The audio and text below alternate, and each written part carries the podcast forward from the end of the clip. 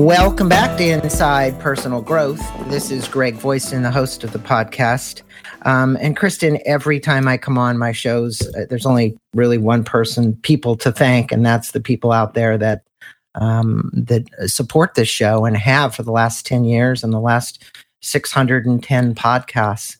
Um, today, joining me from Cleveland is Kristen Kirkpatrick. She's an MSRN and LD, and uh, she and her partner, and how do you say your partner's name? Boy, that's a tough one. Yeah, um, Dr. Ibrahim Hanouneh. Uh, okay. Dr. Ibrahim Hanouneh, MD. They've written this book, which is a fascinating book. And I, as I was just talking with Kristen before we got on, folks, um, I was just diagnosed with non fatty uh, liver disease, or I should say non alcoholic fatty liver disease. So I have a vested interest in listening carefully today. So the book is called Skinny Liver. Uh, eliminate everyday toxins, avoid diabetes, heart disease, excessive weight, increase energy, vitality, and longevity. So, uh, Kristen, I'm going to let my listeners know a bit about you. Um, she's got a real down to earth style you'll find here. Uh, Kristen's frequently invited by the media to appear and discuss variety of nutritional wellness related topics. She's a regular guest on the Dr. Oz show. She also writes column for Huffington Post, U.S. News and World Report, Cleveland Clinic, uh, Health Hub, contributed the New York Times, Wall Street Journal, Cleveland, a Plain Dealer, the Washington Post, Fitness Today, uh, Today's Dietitian, and it goes on and on and on. Uh, she began her career in Washington, D.C., lobbying for medical nutrition therapy and the American Diabetic uh, Policy Association policy. Today, Kristen's a li- licensed registered dietitian in the state of Ohio. Splits her, splits her time between private consulting job and her job at a nationally recognized hospital nearby. She holds a master's degree in health promotion management from American University of Washington, D.C., and a Bachelor of Arts in Political Science from George Washington University. Well, Kristen, just an honor to have you on, and I'm glad we had this time to to do this because you know you speak of this as a, a silent epidemic. Um, we call it non-alcoholic fatty liver disease. Just how uh, grave is the situation, um, at least in the United States, and what are the main causes of this non-alcoholic fatty liver disease? Sure. So, um, Greg, th- thank you. Uh, it's a privilege to be to be talking with you today about this, and something that's clearly um, near and dear to my heart, and as as we had talked about, near and dear to your heart as well. So, uh, the reason I start off with kind of sounding the alarm in the se- sense that this is truly a silent epidemic is because um, number one, so many people have it without any symptoms whatsoever. So we know that uh, non-alcoholic fatty liver disease, and that is exactly as it sounds. This is a fat accumulation in the liver that is not caused by alcohol, and we can get into that a little later. Um, it, it is something that has grown substantially in the past decade. And to date, we know that about a third of Americans have it, and we assume that about 60 to 80 percent of individuals that are obese also have the beginning stages of it. The the problem is when you have a condition where you don't have symptoms, you tend not to know you have it, or you tend not to take it seriously because you don't have those constant reminders. Uh, it's different than someone who, say, has heart disease and perhaps they get chest pain, and it's that constant reminder oh my gosh, there's something wrong with my heart. I can't let this happen. We don't have that warning signal from the liver until it progresses. And the unfortunate part of this disease is that once it does progress, it gets to an area where it really is irreversible.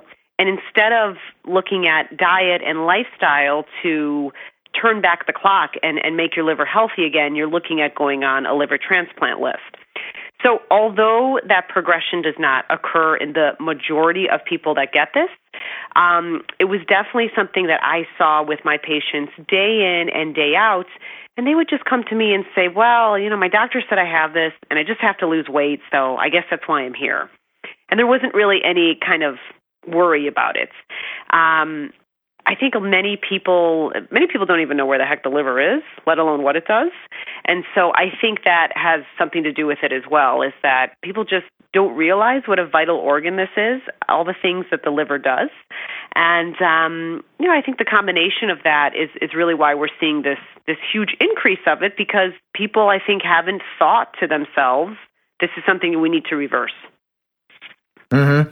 Well, you know, I certainly hope, from my own personal standpoint, that I'm not up for a, a liver transplant. I hope I've caught uh, whatever it is that I have in time. And it's interesting that you know we're having this discussion now, and I think that you know the universe sometimes brings people in your life to slap you in the face and wake you up.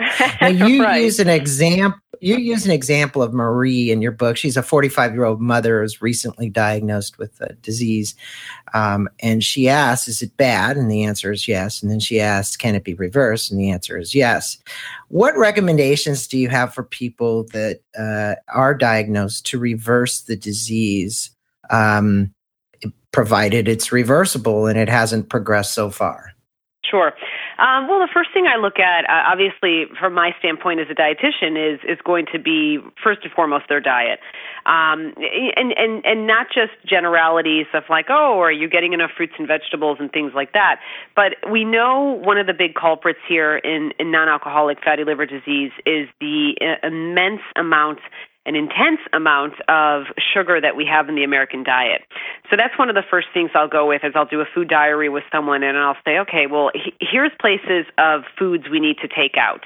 So step one is is taking certain foods out of the diet. So that's going to be sugar. It's going to be any kind of refined or stripped grains. Um, those are going to be the real big ones. And then after those things are taken out, then the question is, okay, now we want to add in foods that are really helpful to the liver, really make the liver strong, looking at things with a lot of phytonutrients, a lot of antioxidants, etc. So that's my first step.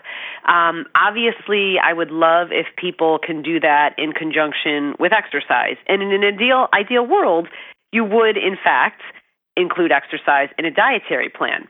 But I can tell you, Greg, anecdotally from seeing hundreds of patients where I work that many people will come in and they'll say, I'm not ready to do exercise yet. I'll get there. I just can't think about it. I can't make so many changes at once. And so my advice is always change the diet first. Um, it's mm-hmm. much more predictable of weight loss and uh, it, it, it has such an impact. Exercise does as well, and we've seen plenty of studies with that. But um, I look at diet first, exercise second, and then all the other things that come along with that. So getting enough sleep and being able to manage your stress, all those other things that are are, are really involved in it. But we're really talking about an overhaul of lifestyle. Uh, and, and, and taking some of those, what I would call poisonous and toxic, toxic foods out of our diet and putting things in that are going to nourish our organs, all of our organs, but in, in this case, the liver. Well, it's interesting you say that because, you know, carbs turn to sugar. And um, I was a vegetarian or still am for uh, the last 18 years. Um, how does the liver take such a beating from sugar? I mean, we mm. talk about insulin resistance, um, we talk about a lot of things, but you know, we'll get into the parts about the toxins in the foods themselves and the chemicals, but you know, just from sugar itself, why is it taking such a beating? Well, there's a few reasons. Um, you know, number one, um, sugar is, or, or, or, rather, the liver is uh, the only organ can, that can metabolize fructose. Um, so that's that's kind of the first thing. So for many years, if you look at the research early on in this disease, you know, fructose was kind of the bad guy all over the place. Every study was saying, oh, it's you know, it's soda that's causing it, and it's high fructose corn syrup, and in a lot of ways, yes, of course, um, those things do lead to this condition. But it's it's not just fructose. Um, the liver processes nutrients of all kinds. So, from all of our macronutrients, our proteins, our fats, our carbs, everything like that. Um, it has to metabolize vitamins, and, and it, it does play a role in the digestive process, which a lot of people are surprised to hear. With sugar in particular, though, when you have an overload of sugar um, and you need to basically uh, take sugar and turn it into energy, the liver a lot of times will turn it into fat. It's an actual process that occurs. Um, and, and that's sometimes when we see the overload, especially of it in the diet, how we start then seeing these fat droplets in the hepatocytes, the, the cells in our liver, start to develop fat as well. So that's kind of, um, you know, they all often look at liver non-alcoholic liver disease as a as a multi-hit condition. And so it's kind of the first hit is really kind of this huge delve of of getting sugar and the carbs as you had mentioned things that are really impacting your insulin and your blood sugar that is overriding and overwhelming the liver and its ability to be able to convert them to energy. So it instead converts them to fat yeah, and then it gets deposited there. And and you know, I don't think my average listener out there today who either is having sy- symptoms or isn't having it, um, you know, they're thinking about it. They don't they don't look at it. And usually it's diagnosed through an ultrasound, but people really don't think about getting an ultrasound, like in my case, until there's some kind of pain. What other tests, including blood tests, can one have to actually recognize this disease and what are the markers that they need to look for? Because you know i'm not certain that a lot of these doctors out there um, that are truly you know just taking these standard panels of tests um, really are are doing us much good yeah, so it's it's actually it's interesting. I mean, really, what you're looking for in the initial phases, in conjunction with your physician, of course, is um, looking at some of the liver markers that are very classic um, with the diagnosis, and this would come before an ultrasound usually. So specifically AST and ALT. Typically, you will um, not always, but a lot of times you will see that on a complete metabolic panel, which if if you're someone who and, and, and of course we all should be doing this right? Um, if you're someone who goes to see a primary care physician every year for your yearly checkup um, many primary care physicians will just run a general complete metabolic panel. And so if liver enzymes are involved in that and those enzymes are then elevated it's a sign of inflammation in the liver with many physicians, if they then take other things that are going on with your health, let's say you're overweight or obese, let's say you have type 2 diabetes, for example, um, many physicians will then say, most likely you probably have some fat in the liver, which is causing these elevated liver enzymes and go through the protocols of trying to look at the lifestyle management. Some doctors will, of course, and, and it looks sounds like this is the case for you as well, Greg, um, will go ahead and do an actual ultrasound that can actually see where you have fat droplets and fat accumulation in the liver. And that's really kind of um, one of the gold standards in the diagnostic area of this.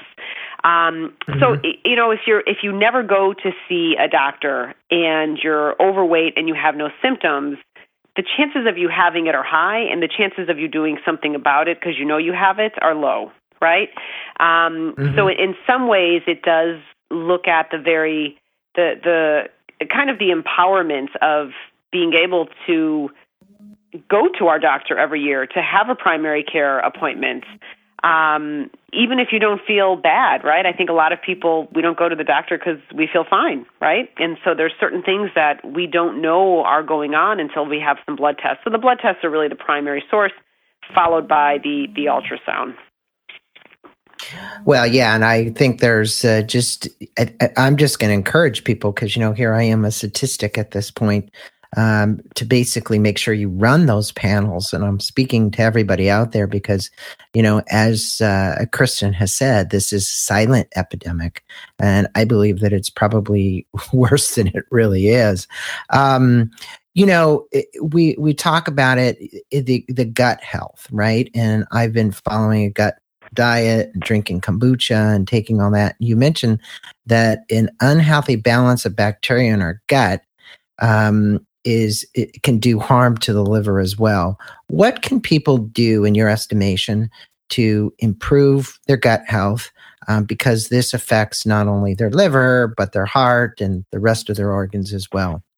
Right, absolutely. So that's a great question, um, Greg. There's so so much evidence now, and it's been really kind of growing in the past uh, three years, looking at our gut microbiota, um, looking at the diversity of microbes in the guts, and um, really how that impacts a whole host of human disease. Fatty liver disease, we know, is one of them. So, one of the, the first thing I usually tell my patients is when I look at their diet to try and get more fermented foods. Um, and so that would be things like tempeh. Tempeh is probably my favorite fermented food, and that's uh, fermented tofu. So tempeh would be an example. Miso would be an example. Sauerkraut, pickles. Uh, you mentioned kombucha. Kombucha would be an example as well. I love the fermented foods, and I think 95% of the time we can always get what we need in our diet through food. But I'm actually a lot of times a lot more of a fan of a supplemental route for probiotics. And the reason for that is because number one, perhaps you don't get a fermented food every single day in your diet. I mean, for many people, it's kind of it's out there, right? Not not for everyone, but mm-hmm. for some people, I mean, not everyone's walking around with kombucha all day or or eating miso soup. So it's not commonplace for um, the general population the way other things like like white bread are. Um, so that's the first reason, and the second reason is that uh, food, the for the probiotics in food and probiotics in anything really has live microorganisms, and so anything that is alive will be killed with heat. So if you are heating a food or you're doing something to the food that impacts the the temperature of it, you could in fact kill those healthy microbes. So I think that's why I'm a fan of the supplemental route uh, because it's something you could take every day. I often will tell my patients to um, change brands every three to four months. You know, and if if that's too much, even every six months would be okay as well. And that's just to get more diversity. So uh, again, what we're looking at in all of these studies is the diverseness of the colonies in our gut and how that does impact things like fatty liver disease. So if you're taking a certain brand of probiotics and, and it's a good brand and you're getting at least 10 billion species and things of that nature, um, if you change brands six months down the road, you might get a few more colonies and, and more diversity that you perhaps wouldn't have gotten with the first one. So um, I think that's such a huge thing. I often recommend it. So, uh, are you recommending too that maybe people and that are maybe uh, concerned having a lot of diarrhea and consistency um, in their stools uh, have their stools checked um, for this? Or, I mean, you know, yeah, I mean, we, we actually do recommend? that yeah, we do that sometimes um, with with the physicians that I work with at the the hospital that I'm at. Um, we will look at things of that nature. A lot of times, what that leads to is looking at specific digestive enzymes, though, and like taking digestive enzymes to the mix. Um, mm-hmm if someone's having truly chronic diarrhea and things of that nature, a lot of times we'll ask them to see uh, a GI specialist or a hepatologist like Dr. Hanouneh, who I worked with, uh, before they start a probiotic regimen. Um, if it's something that's short term, so for example, we you know we've seen just so many studies looking at probiotics for individuals that have diarrhea from antibiotic use. So that's a very like mm-hmm. that's a very mm-hmm. clear cut I'm on antibiotics. I'm now getting diarrhea. There are very specific probiotics and very specific species that we know can help to improve gut health during that time, during the course of the antibiotics. So if it's short term and it's something kind of, um, you know, really out of the norm, I think the supplements can help.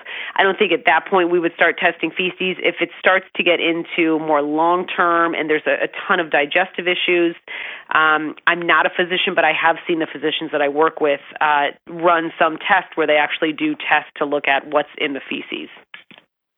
Interesting. That's good advice. Now, one of the things that we're all pretty aware of today, obviously, are the toxins that enter our liver from food, from chemicals, from sprays on the foods, um, and going organic. I mean, I've, I've been on an organic diet for for it seems like forever. What can we do to protect ourselves from these excessive toxins, um, the the toxins that are damaging our liver? And that isn't just for people who are buying non-organic. That's really for everybody because there's lots of toxins. You mentioned them, household cleaners, um, yep. kind of things we work with in our garage, all kinds of things. Yeah. Um, well, I think the first thing is is really kind of understanding what they actually are. and, and not downplaying that. So I think that um, as, as simple as it sounds, I mean, I, I know when I was doing the research on this area, um, it it was it was it just seemed so like so obvious but it was something that even i hadn't thought of before. But looking at certain things that we use solvents uh things of that nature you mentioned the garage greg and so there there tends to be tons of stuff in a mechanic's garage that we can also find at the drugstore um that many of us have. And so anything that that has a warning on it probably has some sort of toxin that is not going to do well uh, if you ingest it, you inhale it, it goes through your skin, whatever that may be, right? I mean, those warnings are there for a reason. Um, so the first is just really, again, the empowerment of knowledge and educating yourself on you know what what does this item actually have and do i really need it i mean do i need this heavy duty item or can i use something that's a little um, less heavy duty like lemon and water or vinegar. I mean, something basic. Right. Um, so that's that's right. the first thing. Um, and then it's not just the garage, right? I mean, there's there's obviously household chemicals, um, if you know, like things that are used to uh, produce certain things like fibers and pesticides and and things of that nature. Um, spot cleaning agents, uh, typically used in dry cleaning, are a big one as well. Uh, you mentioned specifically going organic. So one of the things we did look at is the the use of pesticides and um, whether that has an impact. So I mean, we think it does based on the, the research. And one of the lists that I provided in the book was the Environmental Working Group's Dirty Dozen list, which I love.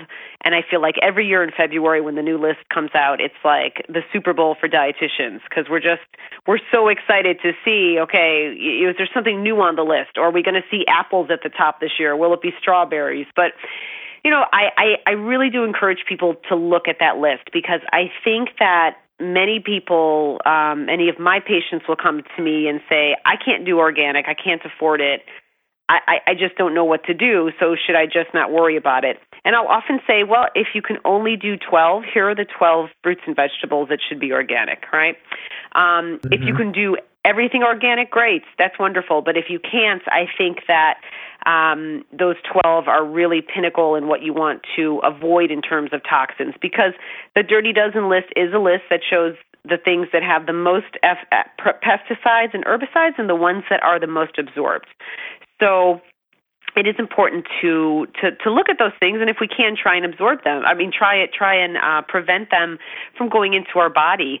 Um, this is true for everyone, but especially for someone who who has non-alcoholic fatty liver disease or other liver conditions. Once we start seeing the fat accumulation in the liver, or we start seeing inflammation or fibrosis, um, we know that the liver is starting to struggle to be able to do its job. And one of the main jobs of the liver is to detoxify. So whether it's a medication or it's a pesticide or something, when something comes, or alcohol is a great example, when something comes into our body and the body views it as a poison, there is only one organ that knows what to do with it. So when that one organ is not able to convert it into other substrates and get it out of the body, um, there's more likelihood that those things can build up in the body, and then you can see further consequences from some of those um, choices. So that's, I think, yeah, why. A, yeah. No, it's a it's a trickle down effect kind of thing, right? So mm-hmm, obviously, mm-hmm. the liver performs so many functions for the body um, you know, one of the signs I had in particular is the the guy said I was low on potassium. I said low on potassium. I don't, I don't get that. So puts me on a potassium supplement. So you know, you know, you you get when you get those kind of things, you begin to understand that you know something's going on, right? So right. Um, you know, now in your section on the book, you talk about reclaiming the kitchen, and you mentioned ten items that we can do such as eliminating white foods and and you said breakfast is not an option. Can you tell us about some of the other items to reclaim the kitchen because you know really much of what you said about the exercise part was harder to change than the actual eating part. So obviously this is going to start in the kitchen. Yeah. This is going to start in the kitchen um, and this is actually this was one of my um, favorite chapters to write because it really followed the kind of down to earth basic information I try to give to my patients that people, most people are able to follow. So, um, for example, I tell a lot of my patients, and I, I have it here in the book, to upgrade their macronutrients. Um, I just did a presentation last night where that's all I talked about was how do you upgrade your macronutrients. And in this specific one, um, this presentation, it was specifically about carbohydrates. So we talked a little about a little bit about carbs and white carbs in particular and how they harm the liver. But if you look at some of the healthy carbs out there, so let's take a whole wheat pasta for example. Um, my goal in, in this upgrading type of mechanism is to try and get carbs that have a lot more fiber and a lot more protein. So anytime we eat, we want to make sure we're getting as much bang for our nutritional buck and we are fueling yourself, ourselves as best as possible. So instead of having that whole wheat pasta, for example, if we swapped for a bean based pasta, uh, we would get like so much more fiber, meaning we're going to be fuller longer. We're going to actually digest less carbohydrate and so much more protein. So that's just an example, and I have other examples in the book that talk about kind of what are some of those upgrades that that you can do. Um, the other is that, that I love is to eat until you're no longer hungry. That's a concept most of us don't follow. Um, most of us will eat until we feel fullness. And for us, fullness implies that the meal is done, we're done eating, and I can put the fork down, right? Um, but really, mm-hmm. if you look at our digestive hormones and you look at how long it takes for leptin to be secreted to tell us to stop eating, most people go much further beyond that. So, with my patients, and, and of course, I talk about it in the book, I'm very big on you really there, there's really no point in the day where you should feel hungry. I mean, where you should feel full. I mean, there really isn't. There's the feeling of fullness is completely wasted. It means that you've overfueled. You've eaten more than you needed to for whatever reason. And and it could be as simple as, well, it tasted good. And it could be as complex as I got into a fight with my wife and I'm soothing myself with food, right? I mean, everyone has their reasons. But if you really kind of look at hunger in a different way and eat until you don't feel hunger, um, you'd be surprised how much little you can you can live on and sustain. Um, so that that's another thing, and then other things like you know trying to to get things foods that have less than six ingredients, and that's again a push to get foods that are more whole food based and things of that nature. So. Um, I recommend a lot of swaps in the book, uh, what I call smart swaps. Um, and then of course like you know the the actual kitchen makeover so how you set up your refrigerator and um you know things like getting vegetables and fruits ready ahead of time and and how how you put things in your fridge in, in terms of how things are viewed so if if someone gives you cake well i hope you throw it out on the way home from a party but if you don't you should put it in the back of your fridge and it could be in an opaque container um, as opposed to a clear container in the front of your fridge. So just little things like that. Um, we've great, got a lot of ideas. Yeah, a lot of research mm-hmm. um, out of Cornell by Dr. Wansink on that. So it's really interesting stuff. Yeah, you know, it's a it's it's a fascinating uh, subject whenever you're trying to change habits and behaviors, um, and small ones, one step at a time, right? And I think you you you talk about that. You know, you say that you know really it is you've got to take one little small step at a time. And you state that insulin resistance and the presence of fat on the liver are going to go hand in hand. Um, you state that exercise, which you said is is a big part of the solution. What type of exercise and how much weight loss for somebody in your book who's got a BMI of over thirty? Uh, because you, many of the people in your book had BMIs over over thirty that you were telling yeah. the story. Yeah. So, um, you know, for first of all, what type of exercise? I mean, if you're someone who doesn't exercise, then like my first answer is anything. I mean, just move, right? Anything. Just start getting more Walk. movement. That's really yeah. the first answer.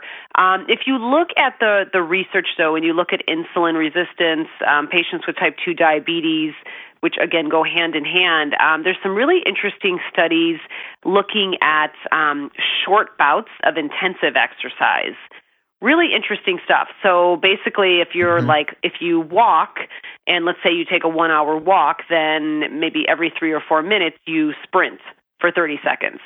So, short bouts of exercise that we know really helps with insulin sensitivity. That's one suggestion.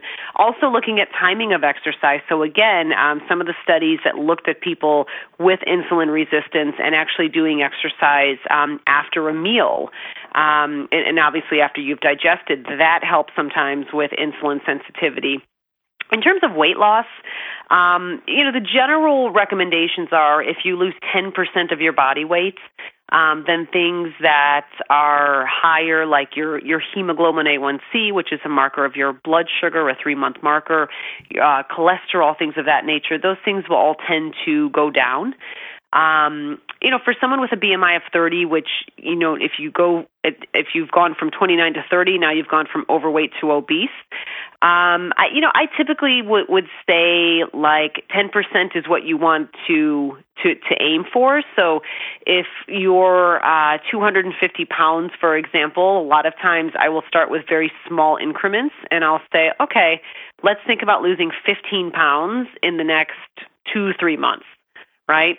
Mm-hmm. Um, I definitely, and and it's it, it really does kind of uh, vary. I mean, I've seen some patients that will lose less than 10% and they see an impact on their liver enzymes. I have some patients that will lose 15% and they're not they've they've gone lower but they're not as low as their doctor would like them. So we're all different in terms of that, but I think if you think about it in the most simple terms possible, simply moving and simply being able to drop pounds it's like a chicken and an egg approach, right? I mean, regardless of how you do it, that is going to improve how your liver and your insulin are reacting because number one you don't have as much to carry around and that makes a big difference how much work you're you're putting on your body to be able to do that. And number two some of these very sensitive markers um, are improved. So eh, my advice is is small goals.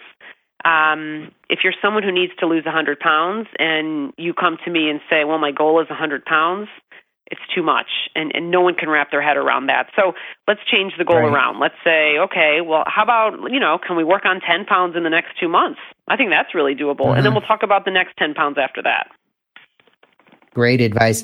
Incremental, small portions to the bigger goal, which is always what it takes. You have to take those smaller steps in between.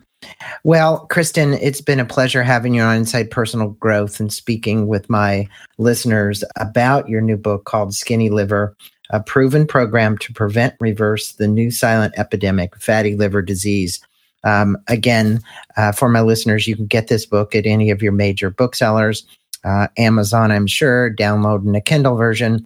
Um, so the book's out there, endorsed by Dr. Perlmutter, um, the author of Grain Brain, and who has actually um, spoken for a group of mine before that I got him to come and speak to. Mark Hyman um, and Dr. Josh Axe all have endorsed this book. Highly recommend it, um, whether you think you have it or not. Uh, Kristin's got some great diets in there, some great recommendations. Um, a great way to actually not only just slim up, but take better care of your liver. Um, anything you, I, I know we will be putting on the blog entry, Kristin, uh, the link to uh, Kristin's website. And for all of you who are listening, it's Kristin Kirkpatrick, and that's K I R K P A T R I C K, and it's Kristin, K R I S T I N. So it's KristinKirkpatrick.com. It's where you can learn more about her, her speaking engagements, her consulting, um, and any media that uh, she's got. Um, Anything else you want to leave our listeners with, uh, Kristin? You know, I think um, the, the only thing I'll, I'll leave the listeners with is with is with this that you don't have to be overweight to have this. So if you pick up the book and you pick it up because your diet's not that great, this is still going to help you, um, whether you have it or not, or whether you even don't want to be tested or not. Um, this is going to help improve anyone's diet for sure.